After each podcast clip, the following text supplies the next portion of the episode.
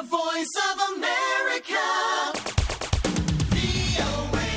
በያዝነው የአውሮፓውያን የዘመን አቆጣጠር በ2016 ዓ ም ሜዲቴራንያን ባህርን ለማቋረጥ ሲሞክሩ የሞቱ ስደተኞችና ፍልሰተኞች ቁጥር ከምንጊዜው መብለጡን የተባበሩት መንግስታት ድርጅት የስደተኞች ጉዳይ ከፍተኛ ኮሚሽነር ገልጿል።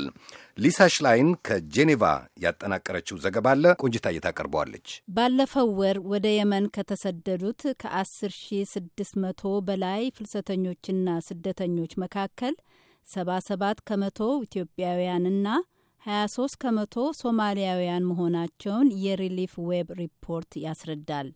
በመስከረም ወር በየመን የቀይ ባህር ጠረፍ በኩል ቁጥራቸው 1662 የሚገመት ከመካከላቸው 1632ቱ ኢትዮጵያውያን፣ 30ው ሶማሊያውያን የሆኑ ስደተኞች መግባታቸውን ሪፖርቱ አክሏል።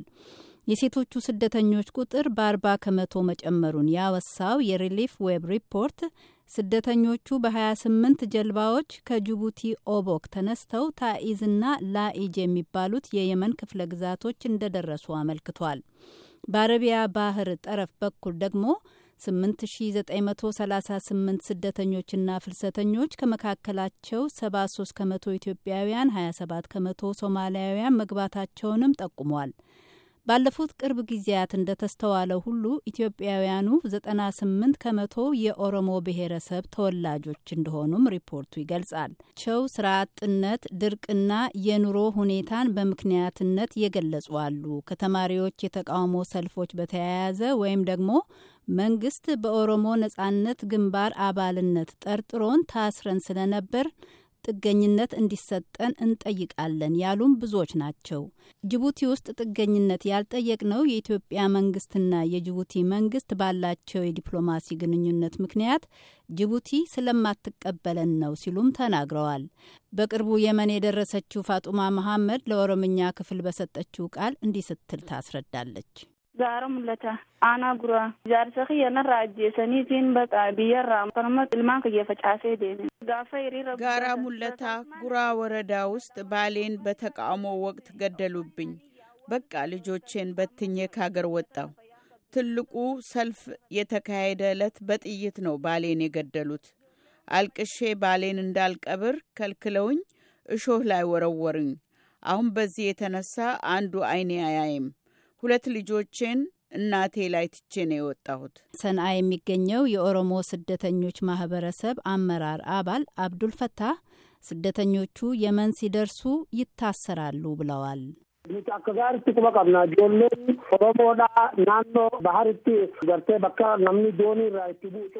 ባለን መረጃ መሰረት ጀልባዎቹ የሚያወርዷቸው ስደተኞች በጣም ብዙዎቹ የኦሮሞ ተወላጆች ናቸው።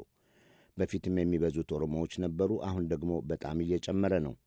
ከኢትዮጵያ የሚመጡት 98 ከመቶ ኦሮሞዎች ናቸው። ድሮ በስፍራው የተለያዩ የእርዳታና የጤና ድርጅቶች ከተባበሩት መንግስታት የስደተኞች ኮሚሽን ጋር ሆነው ጠረፉ ላይ የሚገቡትን ስደተኞች እየተቀበሉ በመመዝገብ ወደ ኤደንና ሰና እንዲያልፉ ያደርጉ ነበር። አሁን ያ ሁሉ የለም። እንደደረሱ የሀገሪቱ መንግስት ሰብስቦ እስር ቤት እየከተታቸው ነው። ስደተኞቹ የመን እንደደረሱ በሚሰጡት ቃል የታጠቁ በህገወጥ መንገድ ፍልሰተኛ አዘዋዋሪዎች ጠረፉ ላይ ተጠባብቀው አዲስ ገቢዎቹን ጠልፈው እንደሚወስዱና ማስለቀቂያ ገንዘብ እስኪያስመጡ ይዘው የተለያየ በደልና እንግልት እንደሚያደርሱባቸው ይናገራሉ። ከሀምሳ የሚበልጡ አዋቂ ሴቶችና ልጃገረዶች የመን ጠረፍ እንደደረሱ ተጠልፈው መወሰዳቸውንና አሁን የት እንዳሉ እንደማይታወቅ የሪሊፍ ዌብ ሪፖርት ያመለክታል።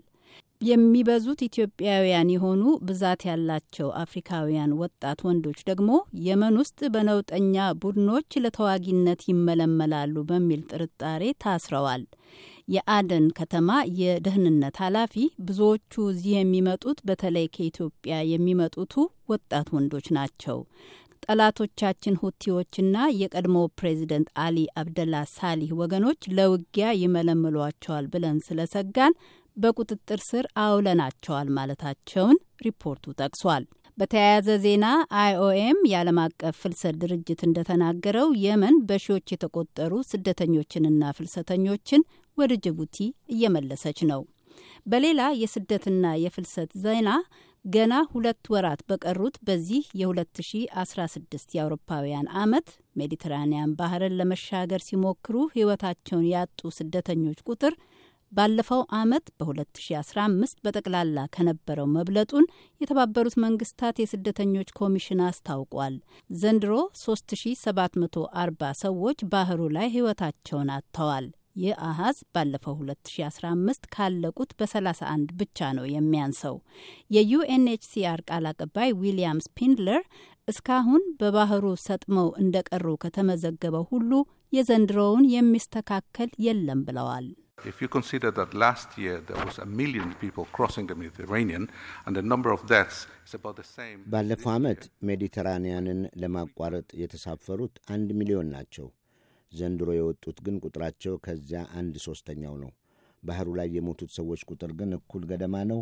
ያ ማለት ዘንድሮ የሞቱት ሰዎች ቁጥር በሦስት እጥፍ ጨምሯል ማለት ነው። ባለፈው 2015 ዓመተ ምህረት ባህሩን ለማቋረጥ ሲሞክሩ ሰጥመው የመሞት እጣ የተደቀነባቸው ስደተኞች ወይም ፍልሰተኞች ቁጥር ከ269 አንዱ ሲሆን ዘንድሮ ከ88 አንዱ መሆኑን ዩኤንኤችሲአር በማነጻጸር አመልክቷል። አብዛኞቹ ለሞት የሚጋለጡት ሊቢያን ከጣሊያን በሚያገናኘው የማዕከላዊ ሜዲትራኒያን ባህር በኩል ለማቋረጥ የሚሳፈሩት መሆናቸውን ድርጅቱ ጠቁመዋል።